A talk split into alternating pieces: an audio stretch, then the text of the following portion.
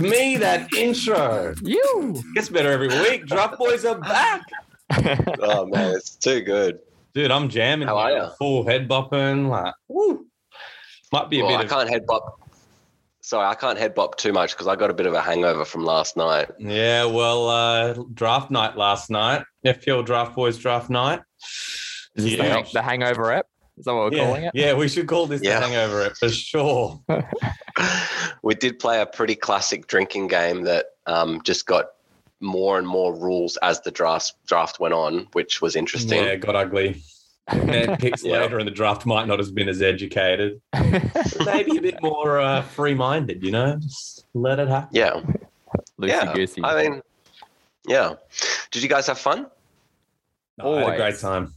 I had a great Always. time. It's so stressful but fun. It's like really weird combination of both for me. Like Mm. I just like constantly like all those last minute searches and you know all those things checking injuries before you fucking pick someone. Like those first five rounds are real scary. Yeah, it's like make or break seasons with those first five, eh? Yeah, for sure, for sure. Yeah, it All also right, gets so- scary because a lot of the time as well, just oh sorry, just thinking about it, like you start you group players, but you're not sold on it. Like, hey, if this guy goes, then it's next, then it's like it's not always that definitive. So you sometimes like, oh, I'm pretty good, and then you get to your picking like, oh shit, now I'm picking between three people. Yeah, yeah. it's never as easy. All right, uh, boys, what we're doing this week, uh, with this set, we're just going to do basically a debrief of how our draft went. Um, a draft deconstruction, if a you draft will. deg- a degustation. Oh, Um, yeah, so we're just going to run through kind of the, how the first five rounds went in our seven man league, um, highlighting any kind of funny or interesting picks and strategies. And then uh, we're going to kind of talk a bit about our teams and how we're feeling about them.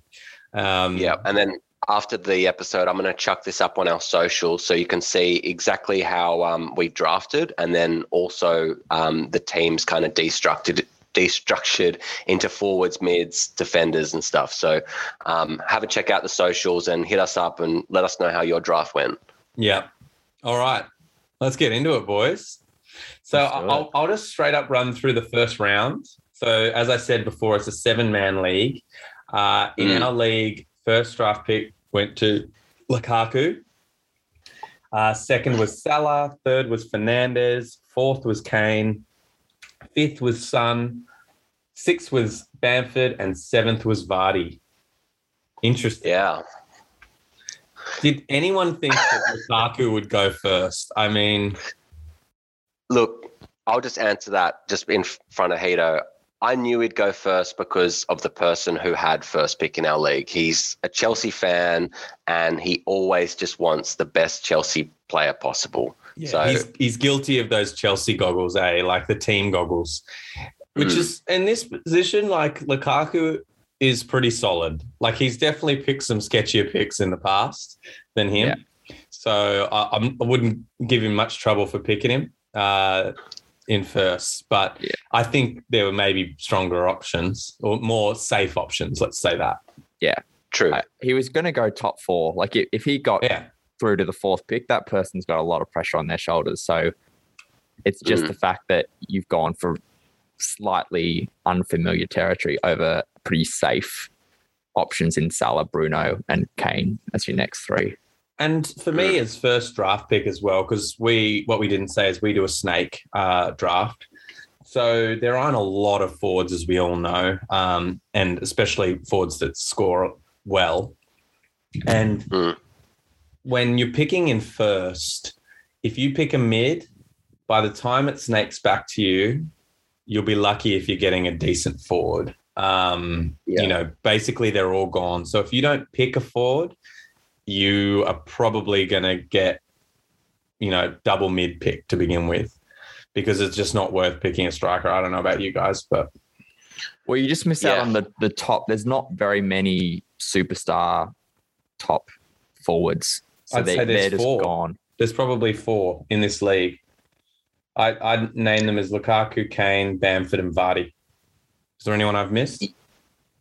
Yeah, I think you're pretty much on the nail. And then the other, like the next tier down would be, you know, probably Ings, Antonio, Richarlison, DCL, and you know Werner if he actually can hit hit the net. You know, like And uh, yeah, and Auba is back to being a forward, and I know he had a bad season last year, but I'd also put him in probably one of the more yeah, premium in the second tier. Yeah, I mean we can't take it away from him. He he can catch fire.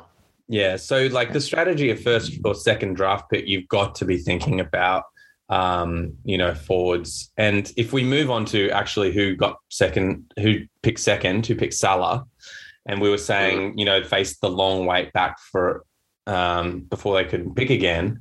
Um, he has three midfielders are his first Yeah. picks. Mm. So it kind of shows you a little bit that like, you know, only a couple strikers go in those first two ish rounds. It's mainly Mm. mids flying Yeah. around. Hundred percent. But and then also, boys, I'm curious to hear because in our league we we did an order, but it wasn't just this is the order that you pick in. You could actually choose where you go in the order in priority. Yeah, where you drafted. Yeah. And so this one, it turned out that we pretty much everyone picked the order that we came in. Um, Yeah. But Yeah. how did you guys? Because I was near the back, so I couldn't really do much. But how did you guys find that process? Stressful. I was considering um, going back, uh, especially towards the end of the week when Lukaku hadn't officially signed. So I was thinking that there could be a bit of argument if you know these other two people ahead of me don't get onto that strategy to to take a late draft pick, just because um, you know having a waiver wire or possibly a redraft when the window shuts is something that we have done in the past. Um, that was a strategy to take. Mm. Um, but yeah. you know, I was kind of happy with my pick. I was in third, and I just knew that I'd get you know one of the top four, and I was kind of happy. I just knew that it was going to be a tough decision between two people at that point for me. Yeah. Yeah. And why do you were fifth choice to pick? Were I you was nervous about picking to either stay in fifth or push yourself further back to the the snake? Yeah, hundred percent. I I actually I'd spoken to my brother Tim, shout out, who uh, was first draft pick. He was first to pick where he drafted, and initially his strategy was he kind of wanted Lukaku. He was pretty sure he was going to pick him anyway, and he thought that he could probably get him in the third or fourth round.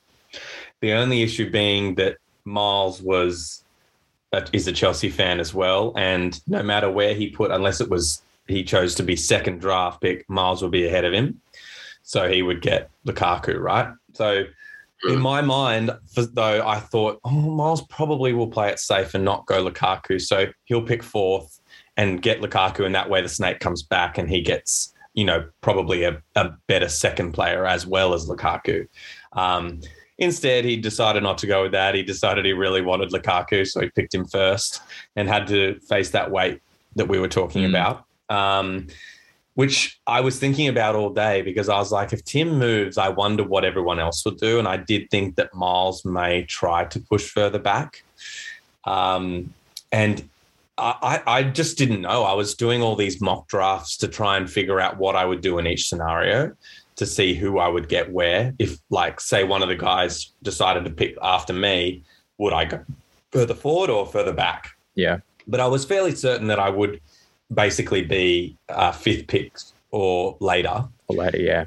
So when I was thinking that, I was going through and I was like, the way it worked out, I really thought that KDB was a name that was really hard to ignore in fifth pick. Mm. Like he's typically had, you know, he's had some pretty good seasons. Last year wasn't great and he's been injury, you know, he's had a lot of injuries. And I really didn't like that idea. It just felt very unsafe. No, you know, disrespect to KDB, but I just, I, but I also did not like the decision. For me, in my mind, it was between Son and KDB in that, or Vardy. Like those were the three players, and I hated that decision. I did not like turning down KDB because he's KDB, like scored 240 points the season before last.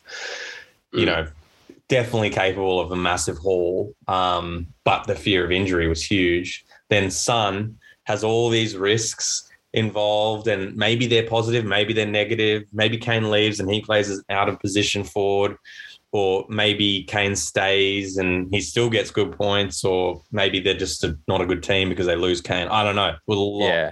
there was a lot, of, questions. Mm.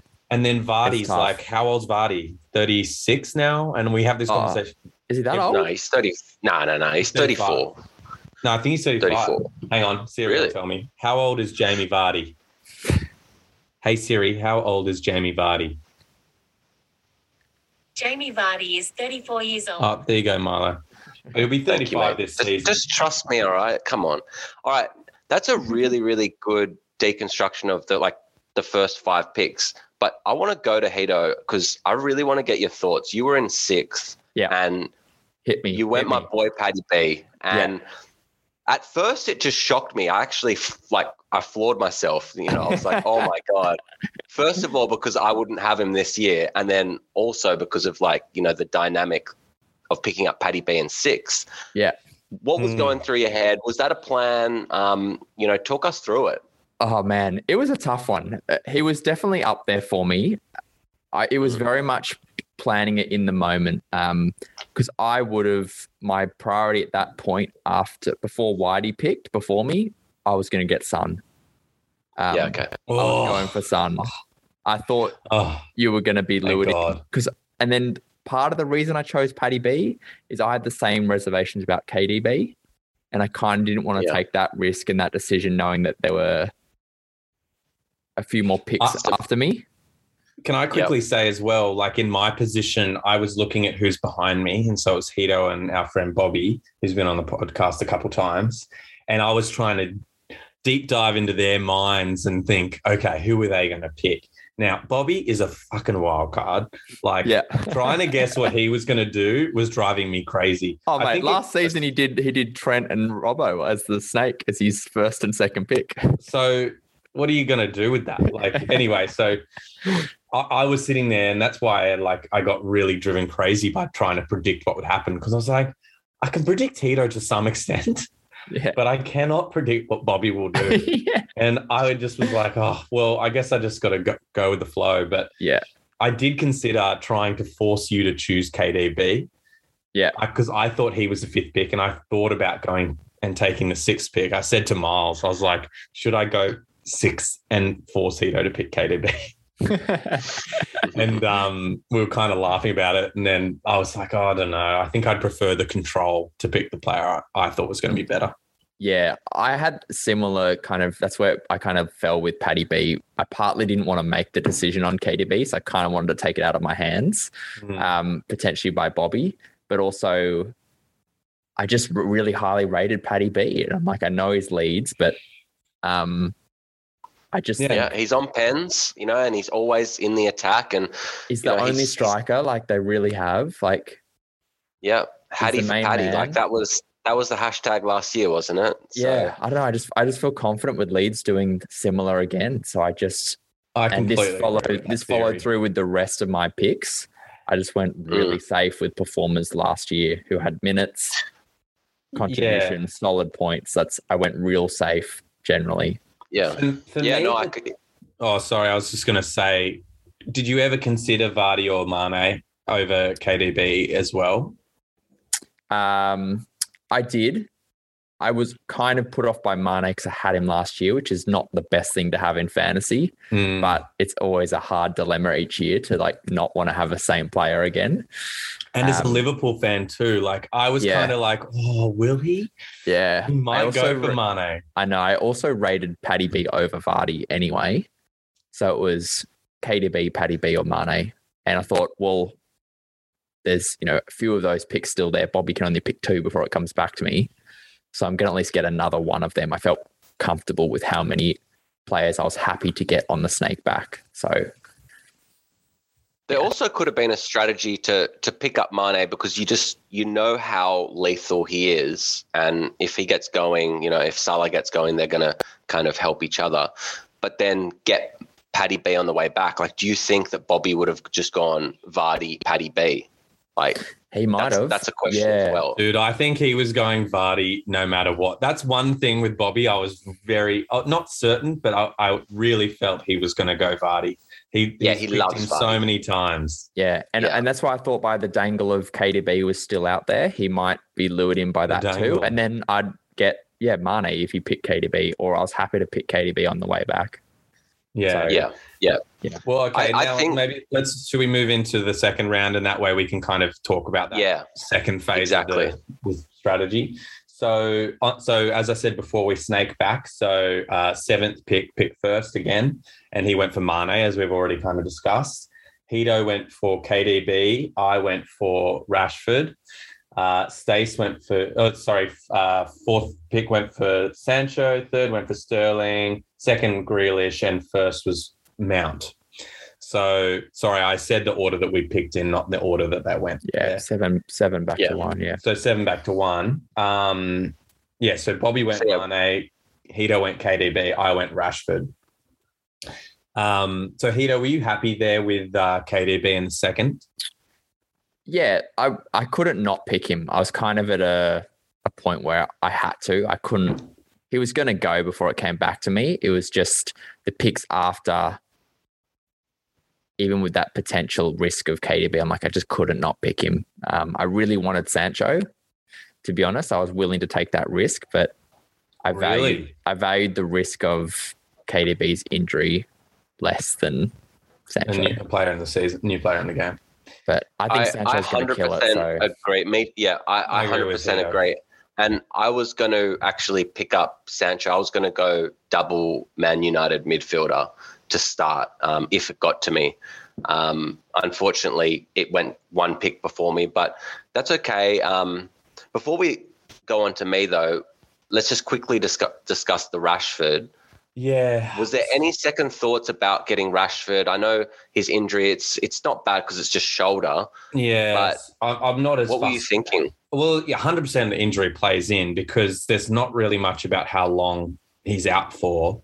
Um, I assume that, like, you know, it won't be like waiting to come back from any sort of leg, leg injury. Like, you know, he'll probably be, be able to play while recovering. So I'm hoping it's not a crazy amount of time. But like my uh, myself, I'm thinking United are going to be pretty good this year. Um, yeah, they've add, only added to their attack. Uh, if he decides to play Rashford up front, he's an out of position player. Like he's playing as a four, like he's classified as a midfielder, but he's you know playing as forward, which you know as obviously we all value quite highly in fantasy. yeah. Um, and you know, I just like I, was trying to pick someone that I thought was actually quite safe, even though the injury was there. Uh, Mm. Rashford's a fairly consistent performer and actually didn't have the greatest season last year, but United it seems to be on the up, and I just feel like he's going to benefit from that Mm. as well. But yeah, that was kind of it. And then I didn't like the risk of Sancho. I had Sterling last year, who, who you picked Miles, and Sterling was Mm. very rotated last year and didn't have a lot of form. And then there's Yeah. Grealish too, who's competing with potentially Sterling or a fucking million other amazing Man City forwards. I know they spent a lot of money on him, but there's no doubt that there's going to be rotation.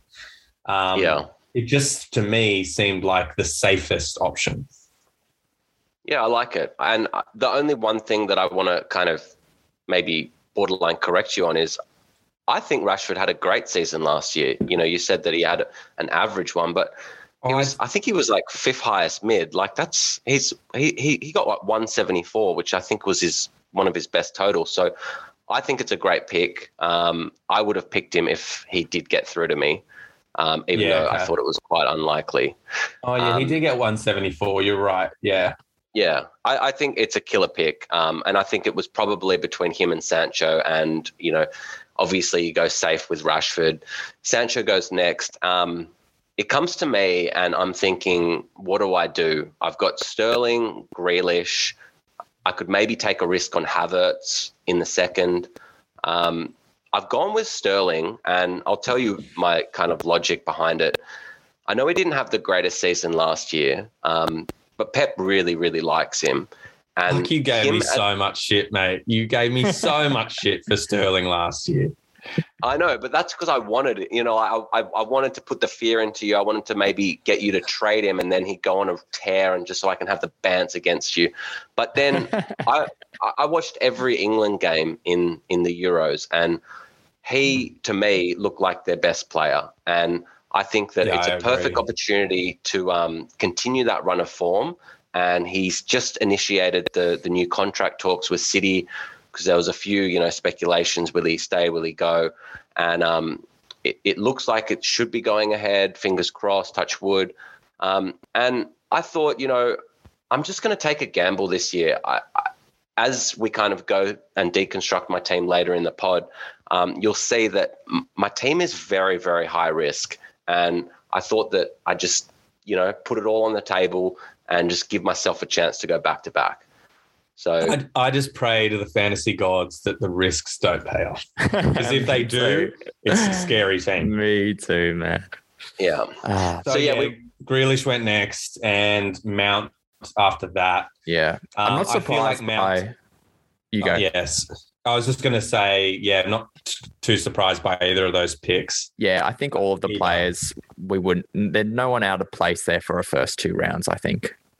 No, 'Cause you I would, re- I would you agree. really start seeing names drop off now, which is the spice Yeah. of round three to. round Yeah, three is always us- an interesting round, eh?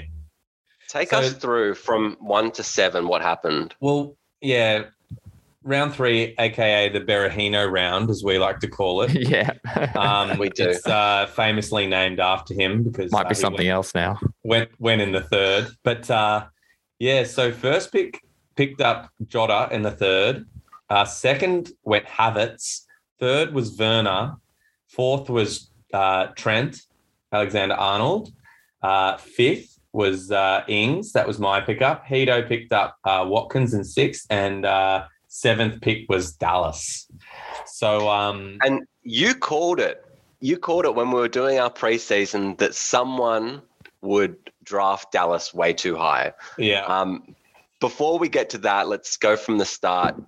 How were you? Were you guys thought that you know everyone kind of went in order from round three? Any surprises for you guys? um, Jota. I think Jota was a little early. I don't think it's as bad as some people think overall as a fantasy too. pick. But I Me I too. do agree, but I just think it's early. I think I there's it's a a bit better early. pick for him there.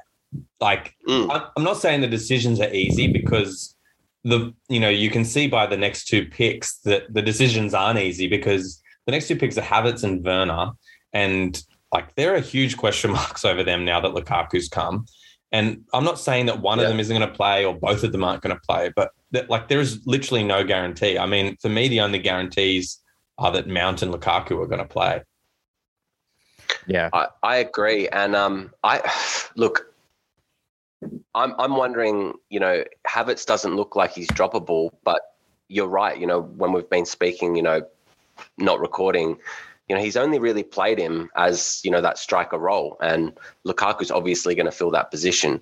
The only th- the reason why I picked up Werner is the best that Werner's looked in a Chelsea team is when he's been out wide, working hard, and you know, creating space.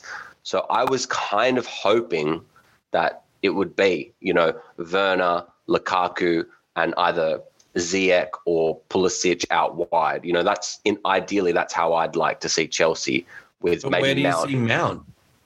Mount behind. You know, just playing that number. You know, But then you have Number- to change number 10. formation. But then you have to change the formation, which has been so successful at Chelsea. Like I, he may do that because obviously now he's got different players at his disposal. Um, Mm. But he's going to have to go against something that's super successful. And for me, I, I just thought that both Havertz and Werner are like going to be in massive competition because we've got Pulisic who cannot be written off either.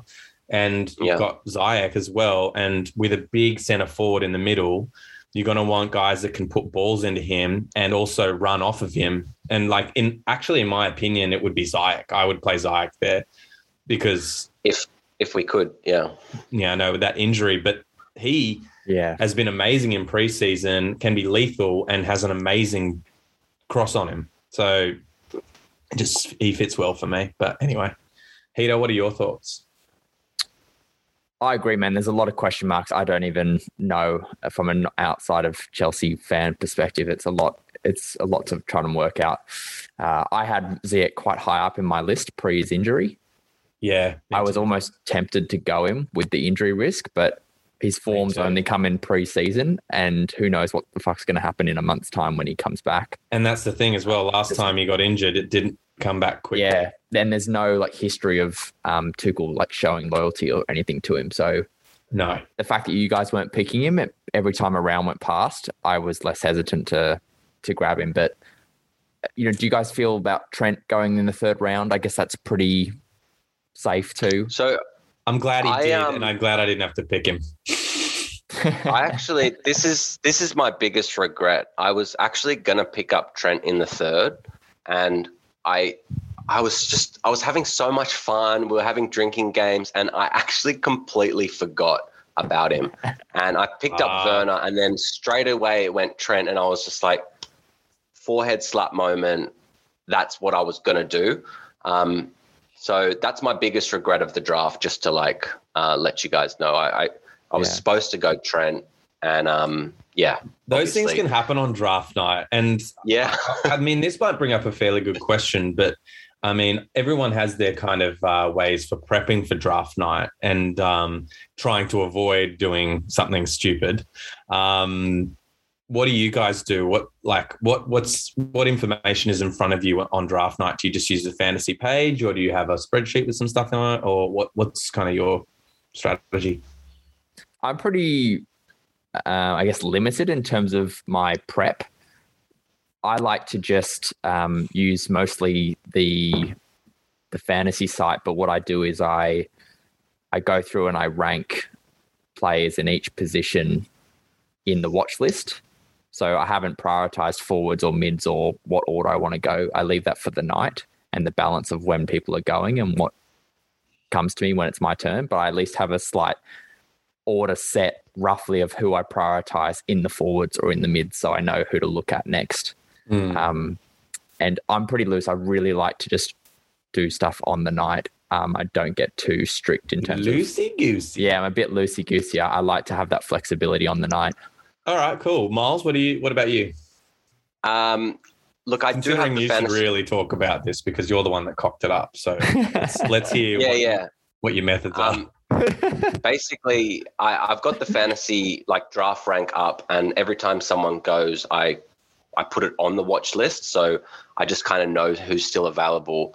I've also got a spreadsheet with uh, everyone's uh, points that they did last season, and I just think the reason why I messed it up is I, I just I wasn't looking at the defenders, which I Mhm. should have just you know I should if I have one glance to the left, I pick up Trent but I was just Yeah. so focused on like looking at the next forwards and mids because well, I was actually looking at forwards because I didn't have one yet, and I knew that I had to get one, and otherwise I thought all the forwards that I want would be gone by the time it got back to me.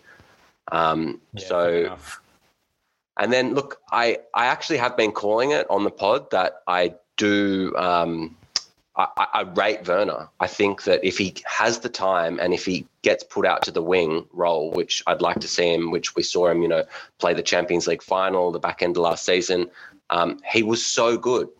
So I um, completely agree. I'm very nervous for him to be the one that they pick because if he is, I think this season will be much better because a there's a lot le- less pressure on him. Uh, Mm. B the offside rule has changed. It's now using a thicker line, which we Yeah. talked about, and he was ruled offside many a time and by close offsides as well. He's got to let him So- finish though, doesn't he? Yes, he does. He does, but that's not going to be as there's not going to be as much pressure on him to do that. You know, Yeah. he can just pass been- it at last minute to Lukaku. You know, Yeah. Yeah. assist. He's not the that. yeah, he's not the man that's meant to get the the 25 goals. If he just gets 10 to 15, that's that's solid. Yeah. But, but Whitey, what do you do, mate, with your prep? I know you're pretty. You like to spend a I'm few hours. mate. I, I like to spend a few hours on the day of the draft if I have that luxury. Um, you know, uh, we've drafted plenty of times on Saturday nights in the past, but in Australia here, um, if the games are being played on Friday night in England, we have to get the draft done on Friday night, which makes sense. Um, so yeah, you know, sometimes I don't have a Friday free, but uh, yeah, this year I did. So I sat down from like nine in the morning, read everything I could. And I, I have a spreadsheet here. It's quite elaborate and it's developed more and more over the years. But now uh, on the left hand side, I have like it's in a spread. It's got forwards, mids, defenders, keepers across. Then I list down uh, in each of those positions my favorites. Mm. It's color coded by round. So, you know, the first seven cells are yellow, and then the next seven cells are blue, then the next seven cells are, you know, yellow. So I know which rounds they are. Yep. Uh, Are you, are So you sure they're those colors? Because I'm pretty sure you're colorblind. I am colorblind, and that's why I picked those colors because it's very easy for me to tell the difference between yellow and blue. Um, yeah, so I go do that for forwards, mids, defenders, and keepers. And a new thing I've started doing in the last two or three years is I do a list that's a draft order, which is basically just an overall rank. Because this is actually something to combat uh, the mistake that Miles made, because his lists are similar to mine. They're just the points of the keepers, the players, and where they fell last season mine is the same so that if I didn't think about Trent for a second, I might miss him. So this thing is like an overall list of literally my favorite player down as far as maybe the fourth round. All So positions. four, yeah, four four rounds of picks. So for our seven man league, that's uh, 28 picks. So I'll make a list of my favorite from top to bottom. So Ooh. in that in that instance, Trent was oh, it's gone now because I delete them as they go. Um, but he was roughly around where he went. And Yeah. uh, yeah, that kind of safeguards me from missing those players like defenders or even goalkeepers. And it kind of reminds me as well of the potential of like defenders and keepers. Yeah, because on draft night, it's easy to forget like exactly how many points a, a good goalkeeper can get or a good defender can get. Yeah. And And- and, then you just balance out from there depending on who's being picked, whether you want to Yeah, like it's not- towards a mid or a forward.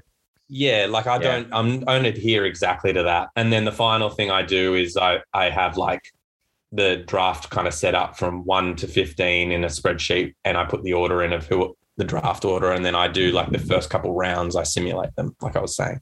So yeah, a lot of stuff, but let's move on.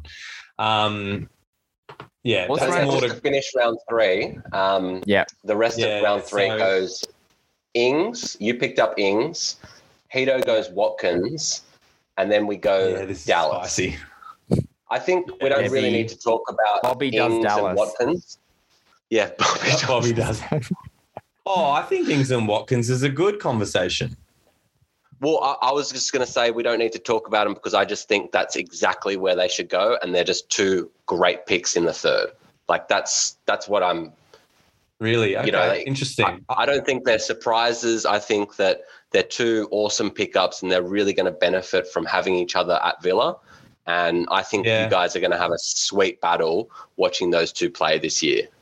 Yeah, I don't know what you think, Hito, but like I think we talked about it a bit on the night, and I'd seen a few things saying that Watkins might go back to a role he's played traditionally before out on the wing, um, cutting in, and that Ings would play up front, and then obviously they've got backup in the striker position because Watkins can always slid in there when Ings gets inevitably injured. Um, but but for me, like Watkins is probably playing out wide. So I thought maybe Watkins was not super early, maybe five picks too early. And that's being picky, pun Yeah. intended. I I think that is picky because if you look at the next five picks, I'd probably pick Watkins out of all of those five. Personally, Over Harrison? Yeah, but I got him anyway on the way back. Yeah, true. All right, fair enough. But yeah, like you don't know that when you're happening. But yeah, I also was factoring in I'm on the snake. I'm getting someone quick after it. Yeah, And I can I can guess who's not going. And yeah, there's obviously doubt over exactly how it worked, but I think he played well enough last year that he's not it's not going to be just one or the other. I think they're both going Mhm. to play somehow and they're both threatening and they're both good. So I don't know. I kind of Yeah. went safe with just numbers, but yeah, there's potential. that he also- play wide. I reckon Hito was was playing the man because he knows his boy Bobby's behind him, and he he can kind of bank that he doesn't know exactly what's going on because, especially at that point in the draft, I think Bobby had had about four or five fireballs, and he was looking very, very bleary eyed. He So, was I looking think fired up in the wrong way. It's all good. I can get Harrison on the way back because Yeah, Bobby true. came through with Dallas. Yeah. Well, it's, it's the first time in the history of our drafts. This is our 10th season. Can you believe it? 10 seasons of draft. And someone has Yeah. asked to take their pick back. yeah, that's right. I forgot about that. Well, that was partly my fault because I was stoked that he picked Dallas. Because as Miles said before, I said someone is going to pick Dallas early and Yeah. not realize that he is a uh, a mid now because he obviously had a great season last year, and you know he'll lose a lot of those clean sheet points, And which means points. and bonus points too. So yeah, so I was like, oh well, Dallas is actually a benefit to people that pay attention because I mean, look, if he goes as deep as he needs to, then you grab him. But if he goes early, like he did here with Bobby, who hadn't paid attention, um, yeah, it was pretty funny, and it benefits us because, as Hito said, like he got Harrison on the way back, and I think Bobby's first thing he said when I mentioned that, as after he picked him, that he was uh, now no longer a defender, he was like, "I want Harrison," and we're like, "Too late, buddy." and I just was like, he's not going to go two Leeds. Like, it's so long before it comes back to him, no matter how drunk he is. yeah, I just don't no. see him picking two players from Leeds. So I felt 100%. confident. No, right, no, so it was this is a good. good opportunity to um so go from you know uh from first pick through to seven in round four and just just tell us what happened and we'll discuss it. Well, this is the snake back, so we're starting at the end again. So it goes Aubameyang, uh, Harrison, then DCL went uh, Raphinha, Antonio next, Richarlison, and uh, last of this round was Maddison. Um, so I guess let's start at the beginning or or the end of the snake, as I said. Uh, Aubameyang. I think it's I pretty think- good in the fourth. Like I think it I- could be a it could be a steal. That's the thing. And it is a risk, 100% a risk. And I think this is one of the things that we've talked about before is like you got to look at your team and how many risks you've already taken before Mhm. you look at someone like Aubameyang. Like he might be a very enticing player, but if you've taken several risks already with a player that might be injury prone or a player that like, you know, well, is just a plain risk, if you do that again, you can very quickly see yourself in a position where you're not doing so good. True. True. Yeah. Um look, I, I think it's kind of like let's wait and see for that pick and we'll discuss it throughout the season. I think if Bobby had, if the last pick hadn't picked Dallas for before that and picked, you know, Harrison and then put Aubameyang, then I would have said his team was pretty safe. Um, Yeah. Before that, he had Vardy, Mane already, which that's for me, you know, pretty consistent performers.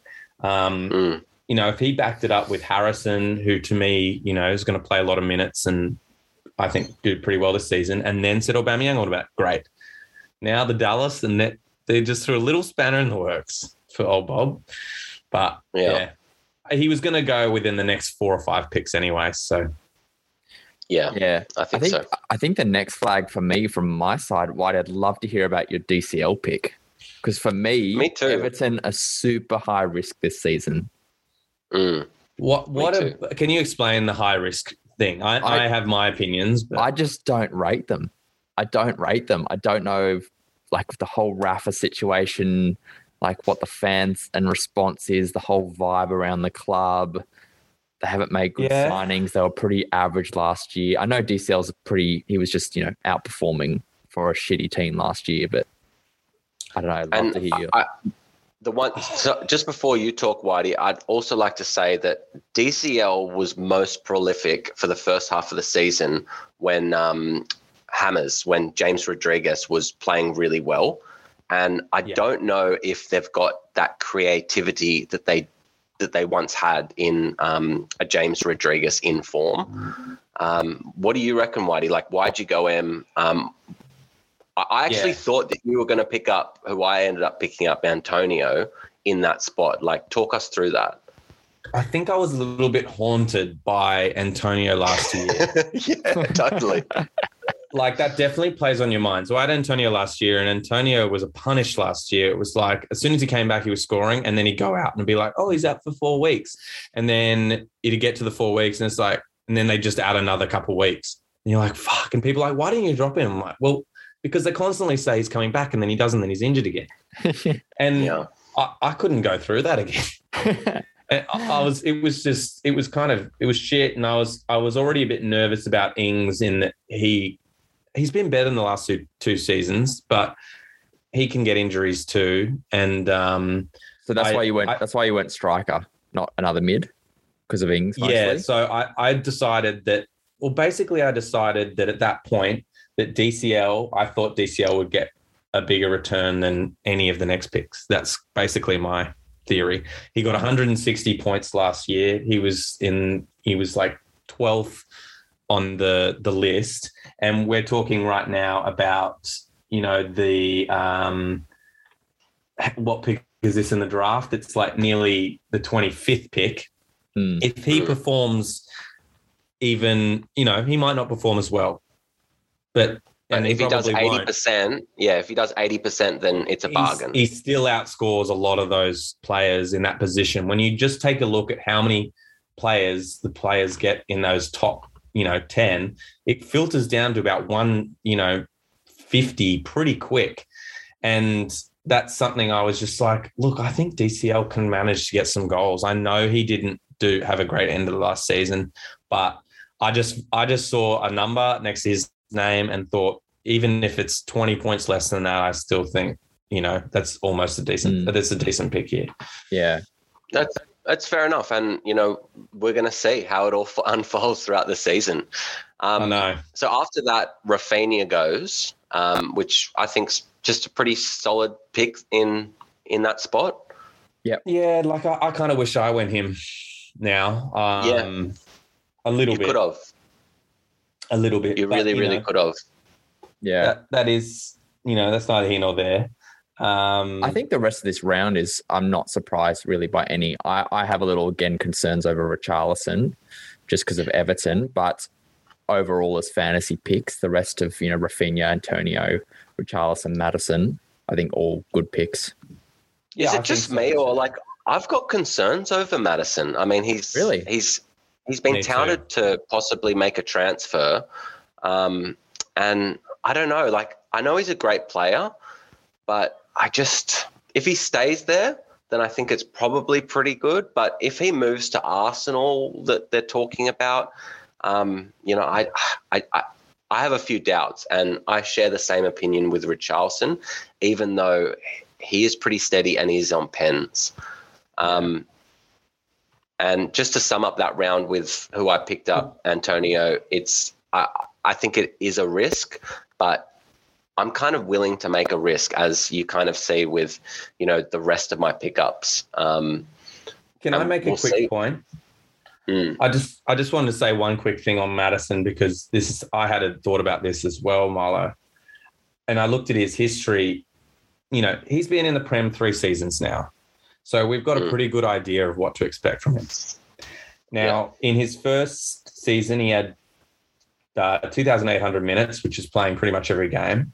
He got 137 points. Next season, 2,600 minutes, you know, 125 points. Last season was a bit less minutes because he was injured, 2,000, you know, 2,100 minutes pretty much, and he got 133 points. He's never gotten over 140 points in a season. Um, I'm just wondering if, you know, if that if we already kind of know what James Maddison is, that's that's his that's his ballpark is that kind of range, like eight goals, seven assists. Like he's pretty much Wait, is this Maddison that- or Richarlison? Who are we talking about? I'm talking about Maddison. Oh, Maddison. Maddison. Yeah. Yes, sorry, sorry. I thought I yeah, sorry. I thought I circled back. This is No, Maddison. Yeah. Okay.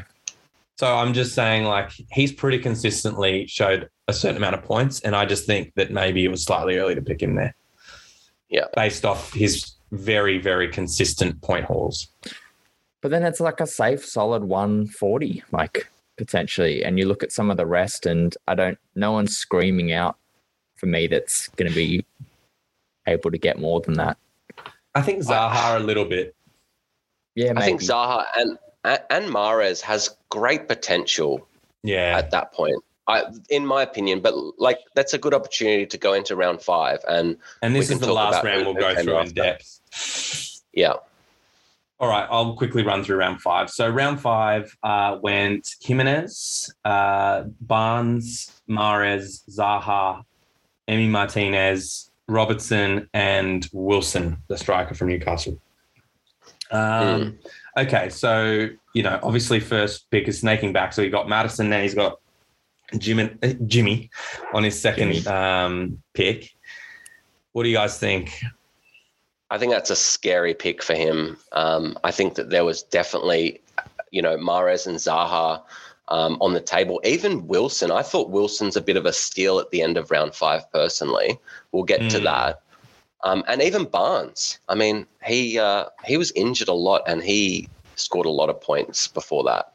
That's true, but and I this is the tough part about draft, like compared to budget, in that you know you have to make that call before they've even kicked the ball, whether you think that they're going to stick with Iheanacho, who was amazing at the end of last season, or change their formation and bring Barnes back in and then lose Iheanacho. So like that's how do you do that? That's where the guessing comes in. And that's why like uh, for me it's risk it's a risk in a way at that pick. But i mean depending on your team by pick five you can actually start taking risks Yeah, but i look at that team that he's got which is Salah no risk there Grealish who knows how much rotation there'll be but i you know fairly solid but could be rotated Havertz, we're not absolutely certain as to where, No. where what they're going to do. Richarlison, you know, we've already said there's question marks over him, and then he goes Barnes. Like, there's not a lot of safety in that. I have a lot hmm. more comfort with Barnes. If Barnes made it to me, I would have gone him. Okay, So, so can you answer me this? If Barnes and Mahrez, and even if Zaha were available when it got to you in this round, which one of those three do you pick?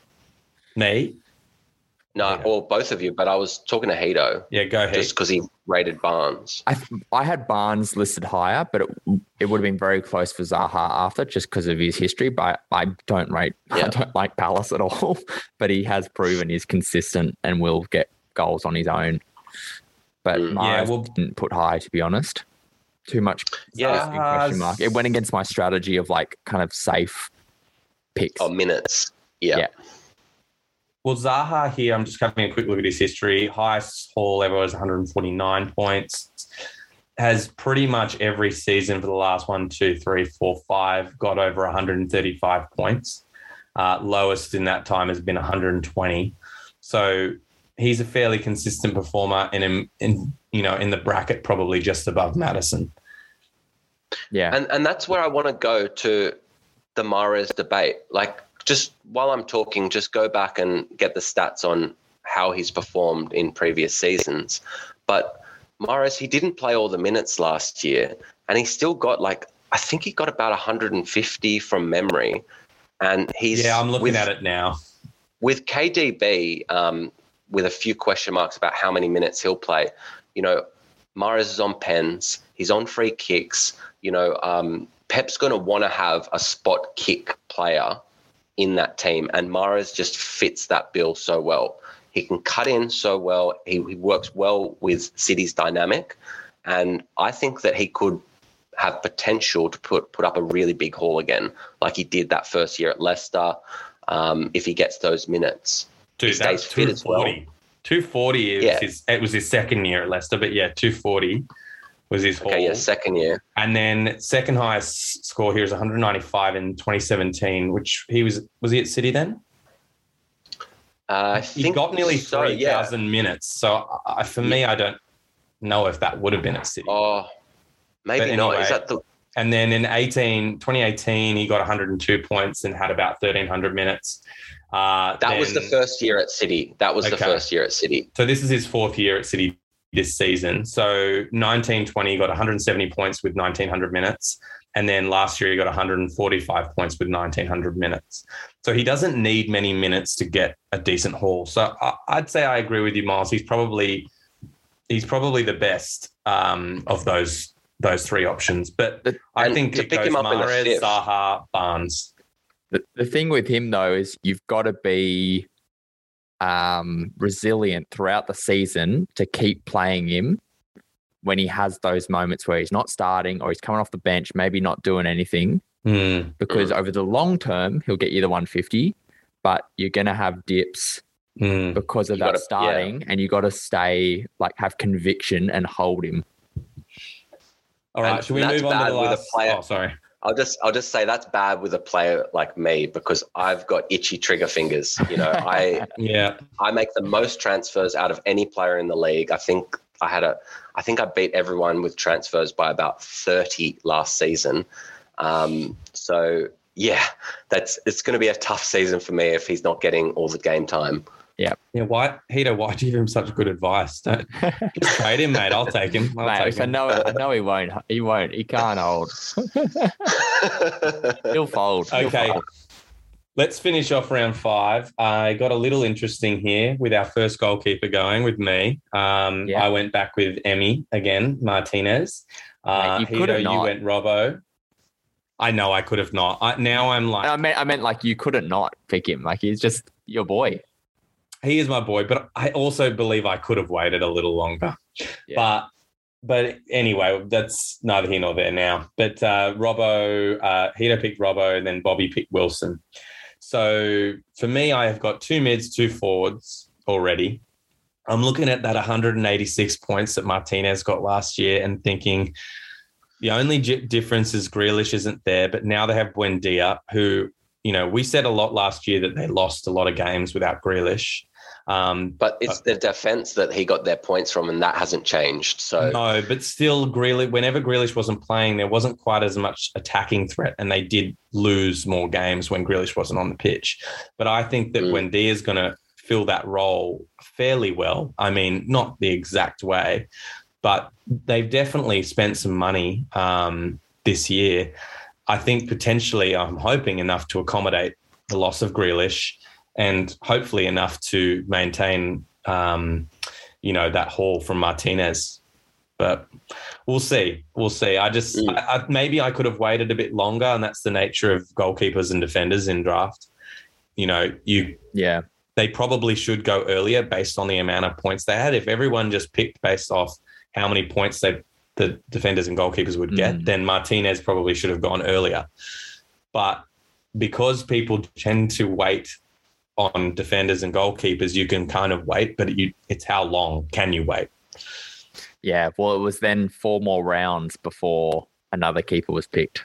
Yeah. So for me, I'm like, shit, probably should have, probably should have waited a little longer. But But you don't know though, like because if he was a standout performer last year, if he was free, someone might have jumped on him one round later, two rounds later.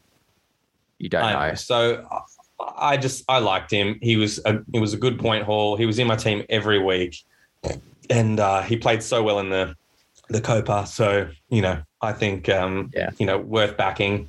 Hito Robbo, are you interested in injuries there, or you know, are you worried about injury? Nah, man, he'll only be out for like a month or something, and he's just so good and you know consistent. It's I think even if he misses, you know, four or five games, he's he's safe.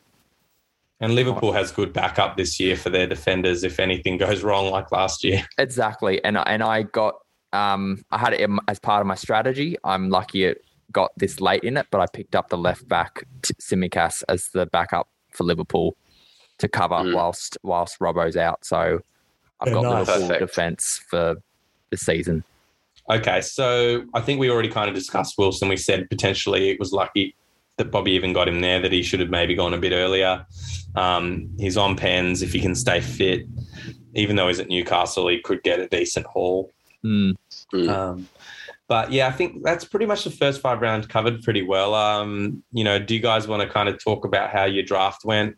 You know, past that, and just how you feel about your your team and the balance and all that. Yeah, Hito, um, run us through the rest of your team from round six and um, just say what you like, what you don't like. Yeah, of course. Uh, so after Robbo, I've uh, got Shaw, Wood, Saka, Souček, Targett, Mings, Meslier, Tsimikas, Moura, and Pickford.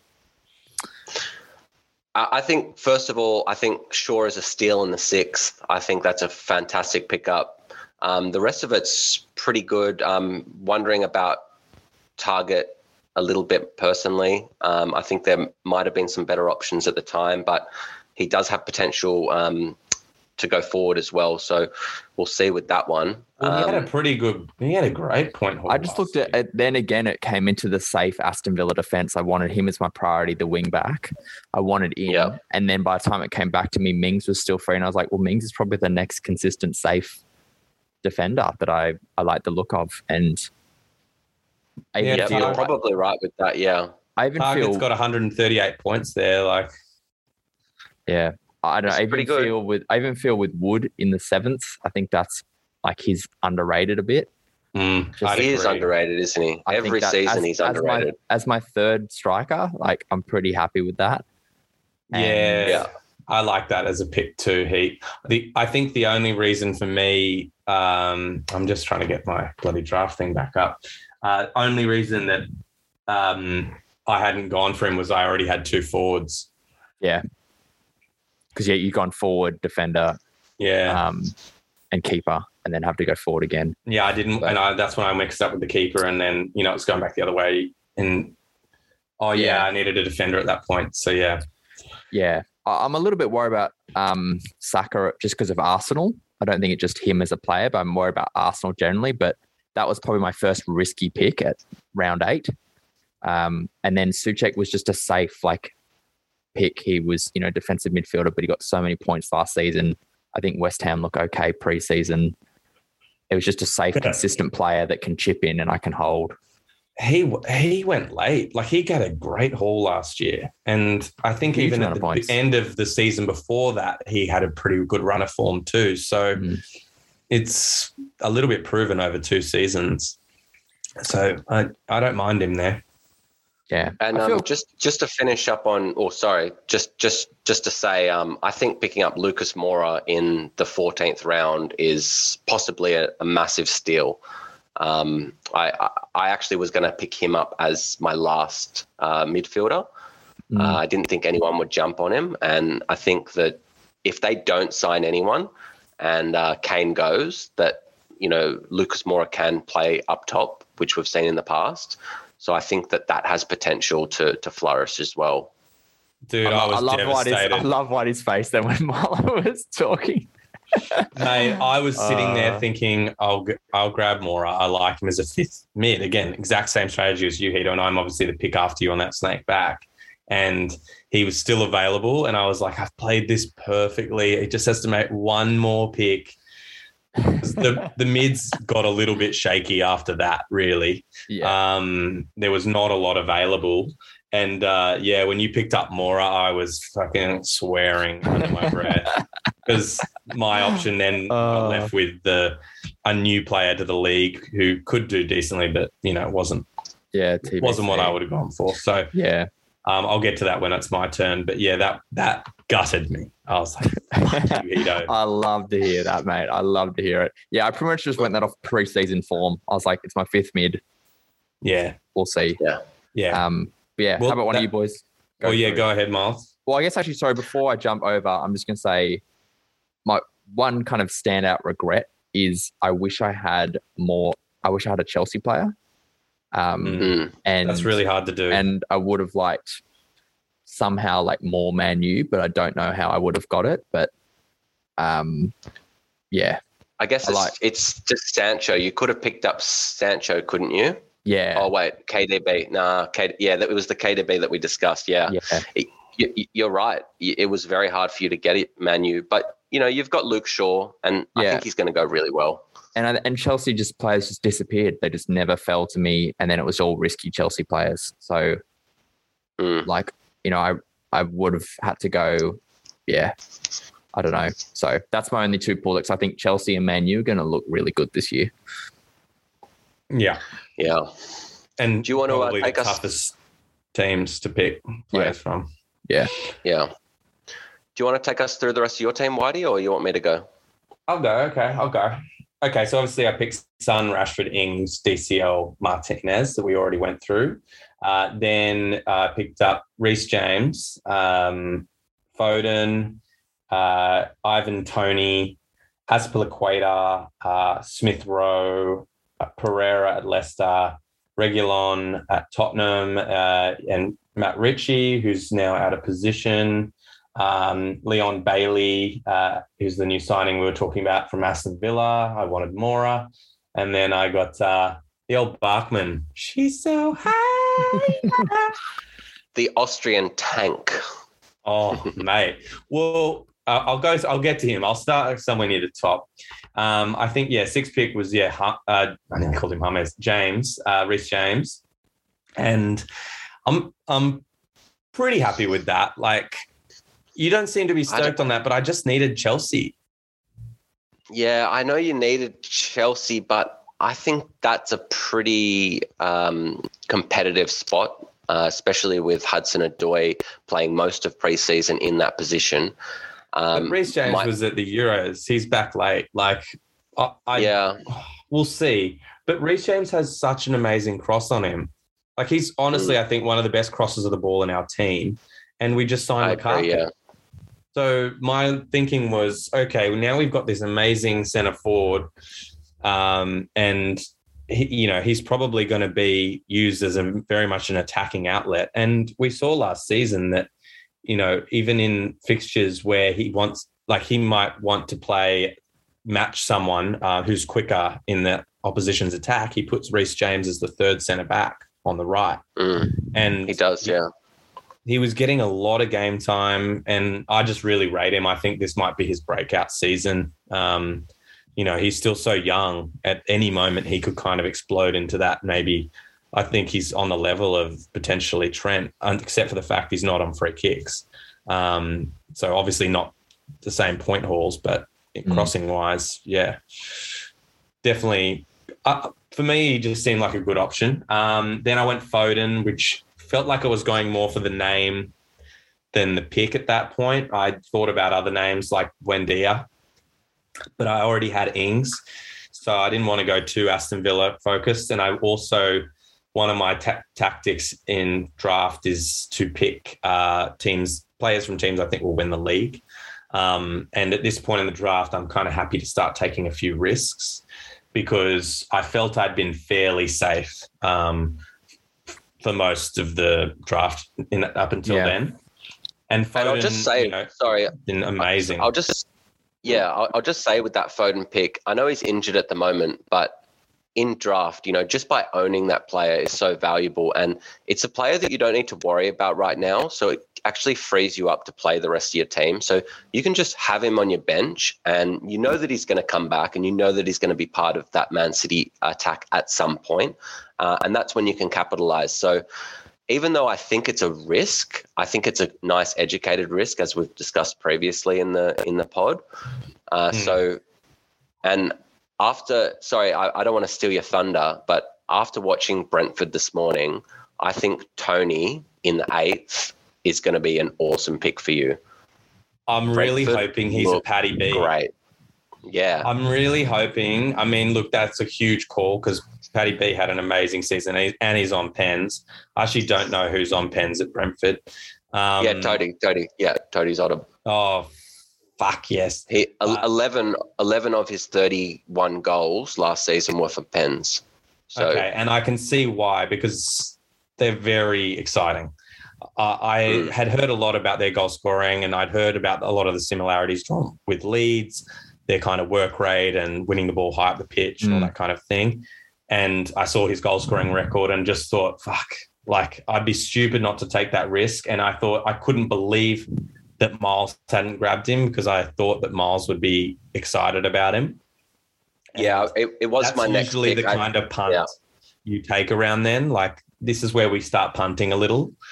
Um, so yeah, I just thought, fuck, I got to jump on it, and I'm I'm super forward heavy this season.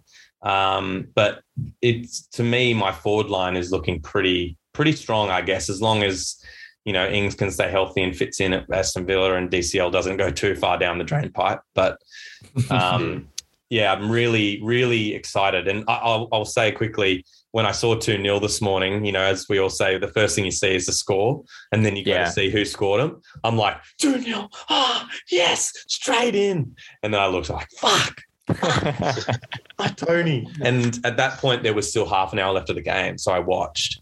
Yeah. But uh, Arsenal were pressing pretty hard at that point. You know, they were kind of playing defensively. But I, I was super impressed with them. Um, okay. We'll quickly go through a few others. Azpilicueta, um, I think that he will play most of the season at that right side of the centre backs. Um, I did if we- enjoy. I did enjoy when you picked him last night. You kind of semi forgot you had James already, and then your I know. Face, your face when someone's like, "Oh, double Chelsea," you're like, "What?" I, I know, and I have I haven't had Chelsea players for the last two years, so I, I was like, I do want to have a couple. So we've been getting so many clean sheets. Um, the record under Tuchel was amazing. Azpilicueta is the captain. I just think you know for the most part he's going to play a pretty decent Mm. role in that Chelsea defense. So um, it's probably maybe his last real big season um, in that position because I think there's chat of them trying to sign others. Um, sorry, that's my phone going. Uh, but yeah, look, at this point, I just wanted a Chelsea player, and it's far enough down that I could get it. So uh, Smith Rowe, don't love that pick. Hate it even more after fucking watching that game this morning. Um, I, I just there's something that doesn't excite me about him. I feel like maybe he was the right person to pick at that point, but I, I just still, I just hate Arsenal. Um, then I went Pereira, Leicester. Which, what do you guys think about that? I was kind of surprised. I think that's good. I was. He was in my range of. I was nearly going for him. So I was kind of surprised I got him there. yeah, Um, then I got Reguilon, who I read a fair bit about. That you know, I think he might benefit a fair bit from um, Nuno's style of play uh, Yeah. if he does revert back to um, you know his typical playing style that he played at Wolves. yeah, Um, he Mm. could be very, very high up the pitch for a lot of it. Uh, Richie, we've already discussed. He was classified as midfielder last season. Now he's a defender again. Are you sure? I think he was a defender last year. Or did I cook that? I'm pretty sure he was a defender last year. Well, I'll look that up while Miles is going through his stuff. But yeah, well, for me, I thought he was out of position, but maybe I've gone the wrong. Maybe he's in the, the Got negative converted. I think- player. I think he's become I think he like got a left switched. back. Yeah, that's what I thought as well. Uh, I think he was originally a midfielder, um, and then he's Yeah. dropped back in uh, in later years. Um, All right. Okay. Well, um, yeah. So, what was the last one? Oh, Bailey, Leon Bailey at Aston Villa. Um, yeah, looks uh, kind of like an exciting winger that might play on the left side of, uh, or or either side um, of that uh, Aston Villa attack um, with Watkins, Yeah. Buendia, and Ings. I think it's a safe last mid risk. Yeah, like I, just- I'm not frothing on Yeah. it. No, but you just TBC. Um, That's my second last pick, and Yeah. then last Is- one was um, Bachmann, yeah. who is the What's- Watford keeper. Was there any overall, um, like just quick snapshot, like regrets, which something you did differently, wish you did differently? Um, maybe DCL. Like you guys are making me feel pretty negative about him now. Like you motherfuckers. Um, I think I'm happy and probably with just some. Smith Smith Rowe, I reckon. Like That's probably yeah, like a little disappointed about him in some ways, but also if you know he could play as one of Arsenal's um, you know main attacking players this season. yeah. Depends how bad Arsenal go, really. Yeah, and if they sign Maddison, he'll be, you know, under threat. Yeah, For sure. definitely. I don't know why So- he'd go to Arsenal though. So yeah, I think he might be safe. Yeah, I know he's better off at Yeah. Leicester. I. Um, but yeah, so overall, I think I was really negative last night. But after looking better at everyone else's teams, I don't feel as bad. I just think that the last couple of years, I've been lucky enough to be early picks, and I've been able to pick Yeah. one of those really good players to start. And Son is obviously a good player, but he's not Salah, he's not Kane, he's not Fernandes. And I've had one of those three the last Yeah. couple of years. So Yeah. I, I just I think I was a bit nervous about that, but maybe I, maybe overall I'm consistent. So Yes, it's very different when you're at that end of the draft, the snake, if you're not used to it. It's I'm not. yeah. Mm. I've had I've had the back half for the last five years years, I reckon. I don't think I've ever drafted the first few. So Yeah, it's, a- fair it's different. Yeah. But Marlo, what do you reckon about yours, mate? Uh, I'm really interested to hear what you think here. Yeah, all right. So I just wanted to take you a little bit through my strategy. So once we got to the end of round five, I had a look at my team and I thought, you know, besides Bruno, everything's pretty risky. I mean, there's a lot of potential. Just Um, us through if- those players though, quickly, Milo. Like, So, you know, I go Bruno, Sterling, Werner, Antonio, Mahrez. Um, so obviously they're big names and you know, there's been a few question marks over a few of them, especially in the last season, you know, with Sterling and Werner. Um, but and obviously Antonio being injured most of last season. But they're all so uh, how do I put it? Like they can cause a lot of destruction. And I thought, you know, they fell to me at those uh, positions, and I was uh, obviously having a bit of fun last night. And I thought, let's just go high risk for high reward. Let's see if I can go back to back. Um, so after that happened, I thought, hold on, I've got to get some points. I got to get some guaranteed points. So I actually really focused on building my defense.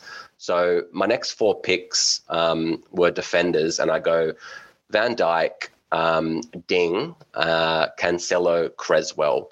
Um, the only major concern I'm thinking with that is Cancelo with a little bit of rotation. But two more risks I- for me. Two more risks. Let me butt in here. I think Yeah. I just don't think VVD is going to be quick to come back. For starters, they're definitely going to manage his minutes for a while. Like he's had a very long injury and he's literally only just coming back. I think VVD. no, he's is- not only just coming back. He's been in. He's been training since the end of last season. I mean, I, I think that he's one that goes straight back in. I, I mean, I'd love to hear a Liverpool perspective here. To be honest, mate, I'm still a bit TBC. He's had some preseason minutes, but he hasn't played like Mm. four games or anything. So Yeah. I'm not really sure what to. Apologies for the phone ringing there. Uh, Yeah, sorry about that, guys. I'm I'm house sitting. I don't even know who's calling, so I'm just going to leave that. yeah. Well, I'm- Um, when was the last time you had a landline in? yeah, I know. It's a flashback. No idea. But yeah, I don't know. Um, For I me, think, lo- I think it's not long as term, safe over, as. I think lo- over the season, it'll be fine. It'll just be a slow start Okay. with him easing. Yeah. I'm I think it's okay. I'm I'm quietly confident that he's Yeah. um, he's up for a bit of redemption. So I'm uh, I'm pumped to own him again. I've had him in the past and he's done well for me. Um, I think Digne is uh, a really fantastic uh, defensive player and he's really good going forward as well. So he's good for double digit hauls occasionally Let's see if um, he can stay and fit. if he can stay Yeah. fit. Um, Cancelo, he he, you know, he he again, you know, if he gets the minutes, he will be in the points. You know, Man City keep clean sheets, and he has such an attacking threat. Um, so I thought it was a good gamble to take at that point. That's a um, highly rotated position, though, for them. Yeah, but but for for him, I think it's less highly rotated than the other other players that he's got because he can play on both sides. I thought he was Um, pretty out of favor last at the end of last season. He definitely Um, took a dip to what I had him last. Yeah, I'd read a fair bit about that, and my preseason notes was that he was uh, a bit on the out. Yeah, I, I probably should have done a bit more reading by the sounds of it, but um, you know, it's uh, it's a Man City player, and if he doesn't play, then I just get my bench, who um, I always like to have a little bit of depth in the bench. So I'm not too concerned about about him because he's not going to just come on for like ten minutes at the end. It's either he's going to play or he's not. Um, I'm a bit nervous go- for the three-time champ here. I don't know about you, Hito, but I'm a bit nervous for him. Mate, yeah, I'm it's going to be. yeah. You go, Go on, Oh, mate, I was just gonna say I, I'm nervous that your last three picks were two mids and a forward. Yeah. Yeah, That's what I'm It's a bit- nervous about. it's it's very unlike me. Um, I will say that. Yeah, But um, look, so I go Creswell after Cancelo, and um, I think that's pretty safe. If you guys agree, I I think think that's a really good pick. would. I was gonna get him Um, if it came to me. Yeah, next. Creswell's a great pick. Yeah, I'd agree. And then I've done I, I, I've done something here that I've never ever done in the past, and I've my next two picks are goalkeepers, and there was a bit of strategy behind it. I've gone Ederson, and then on the way back, I've picked up Alisson, and I think that obviously they're the, probably the two most sought after goalkeepers, probably behind Martinez, and I've done that for just trading purposes. Um, I picked up both of Ah. them, so I, so I can trade one of them um, because one of those players is probably worth a pretty decent mid or possibly an okay forward later on in the season, um, especially if they can. Go I on. was just going to add, like, remember we talked a fair bit on the pod last season when I was, I had both Pope and Martinez, and you know, I think at the middle of the season they were both in the top ten scoring players. Um, yeah, and but you didn't we- do anything with it though. No, I tried. I tried.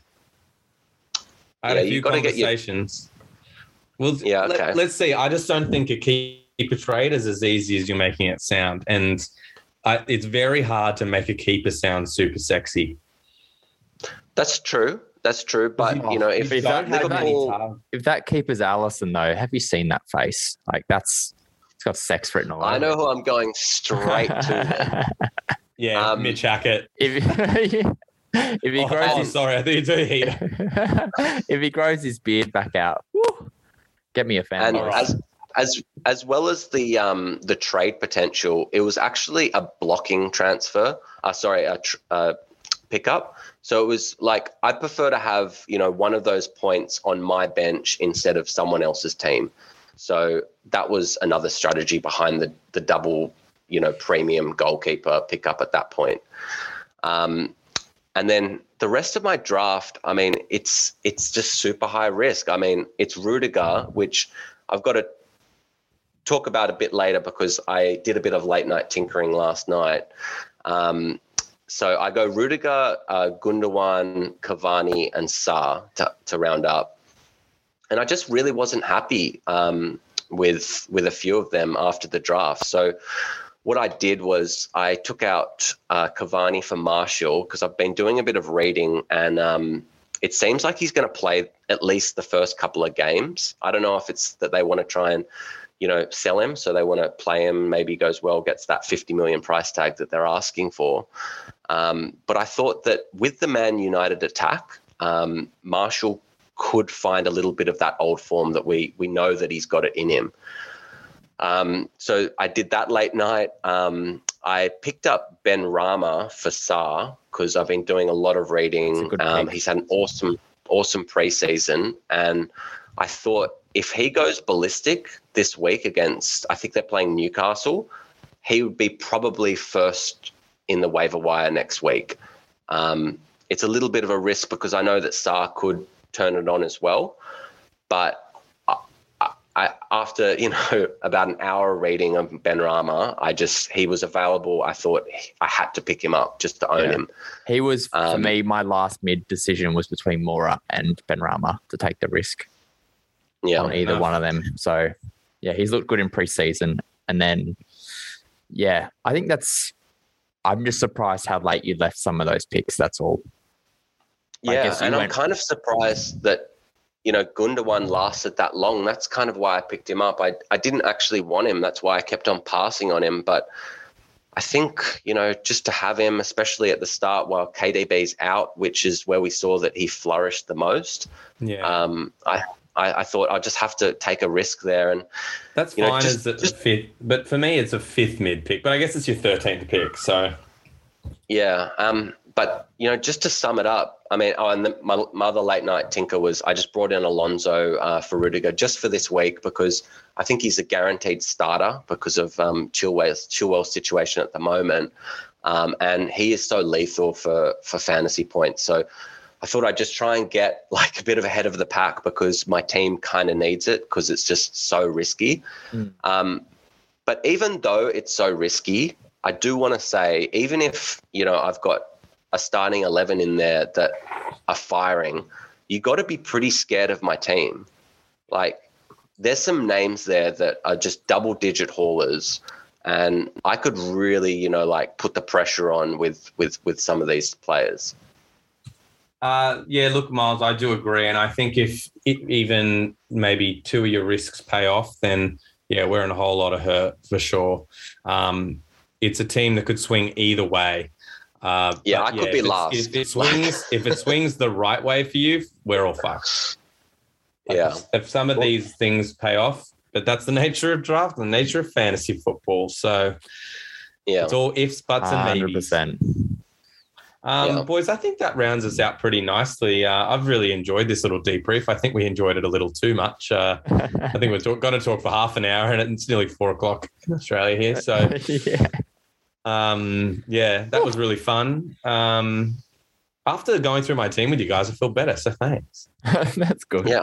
I don't think I'm going to win the league, but you know, Yeah, second it's again. hard to tell, We'll see. man. It's, Uh, it's Let's- less obvious. let's it's just- less obvious. Last year it was like, okay, Marlowe's got the best team. Like you had like what Son, like two other strong. Rashford, KDB, um, Richarlison. Uh, yeah, like I, I had Yeah. a, I, I drafted really well, and then also my defense was like rock solid as well. Yeah. So There's less of that this Yeah. year from someone, so it's a bit more up in the air. Who's got the leading edge before the season really kicks off? I'd agree. I think So- this was a, a definitely a tougher year.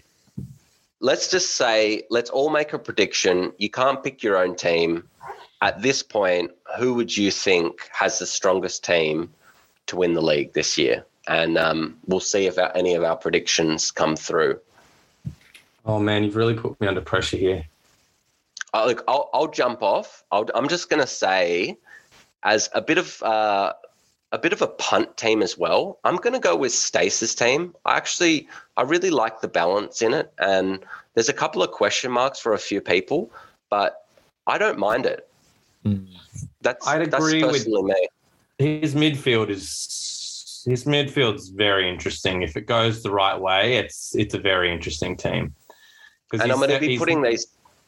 Sorry, yeah, I'll, I'm just going to say i I'm going to be putting these teams up on our social so you can see what we're talking yeah, about. yeah. But he's mainly talking Kane. He's got Kane. He's got Sancho, Raphinha, Zaha, Buendia, Pepe. Like, I, like And there's Trent, obviously a Trent. lot of questions there, and Trent. So they're the real highlights there. He's got a decent keeper in Lloris who that goes back to back years. Oh, he's got two good keepers. He's got Lloris and Pope. So Yeah, and his defense is defense is pretty good. Um, I think it's a really good balance. And if Benteke starts firing like he did at the end of last season, I think um, he's got a pretty strong team.